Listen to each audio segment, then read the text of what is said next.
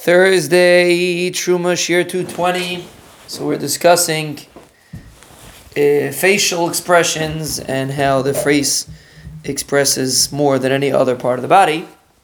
So, two interesting points. First of all, people that are blind, use the same expressions that people that can see, as people that can see, which basically means that the expressions is not a a, um, a uh, production of the fact that you see it by somebody else, but rather apparently it's some sort of inherent response to the situation that you're in, which is fascinating. Another interesting thing, people that have communication difficult. So that's one point. You see that these emotions that we produce are inherent.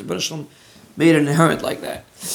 Another interesting thing is that people that have communication issues, for example, autism or something like that, when they focus on what a person, when they look at somebody, they don't focus on the eyes and the mouth that we focus on. When you look at somebody's face, you usually focus on the eyes and the mouth to try to pick up the cues that the person is giving off. A person that has difficulty with communication, which is we should take a moment and appreciate that you can communicate like a mensch and you have that sub it's all subconscious. You have the subconscious ability to be able to communicate and realize what the person is saying. You know, there's always those people that always say the wrong thing. They just they just don't they just don't have the social understanding of what the right thing to say is. When you say it, when you don't say it, they just they just don't have it.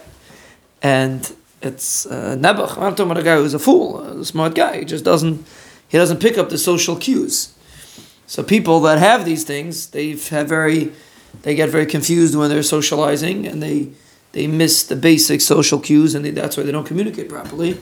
And that's why it's difficult for them to maintain a normal conversation, a normal relationship.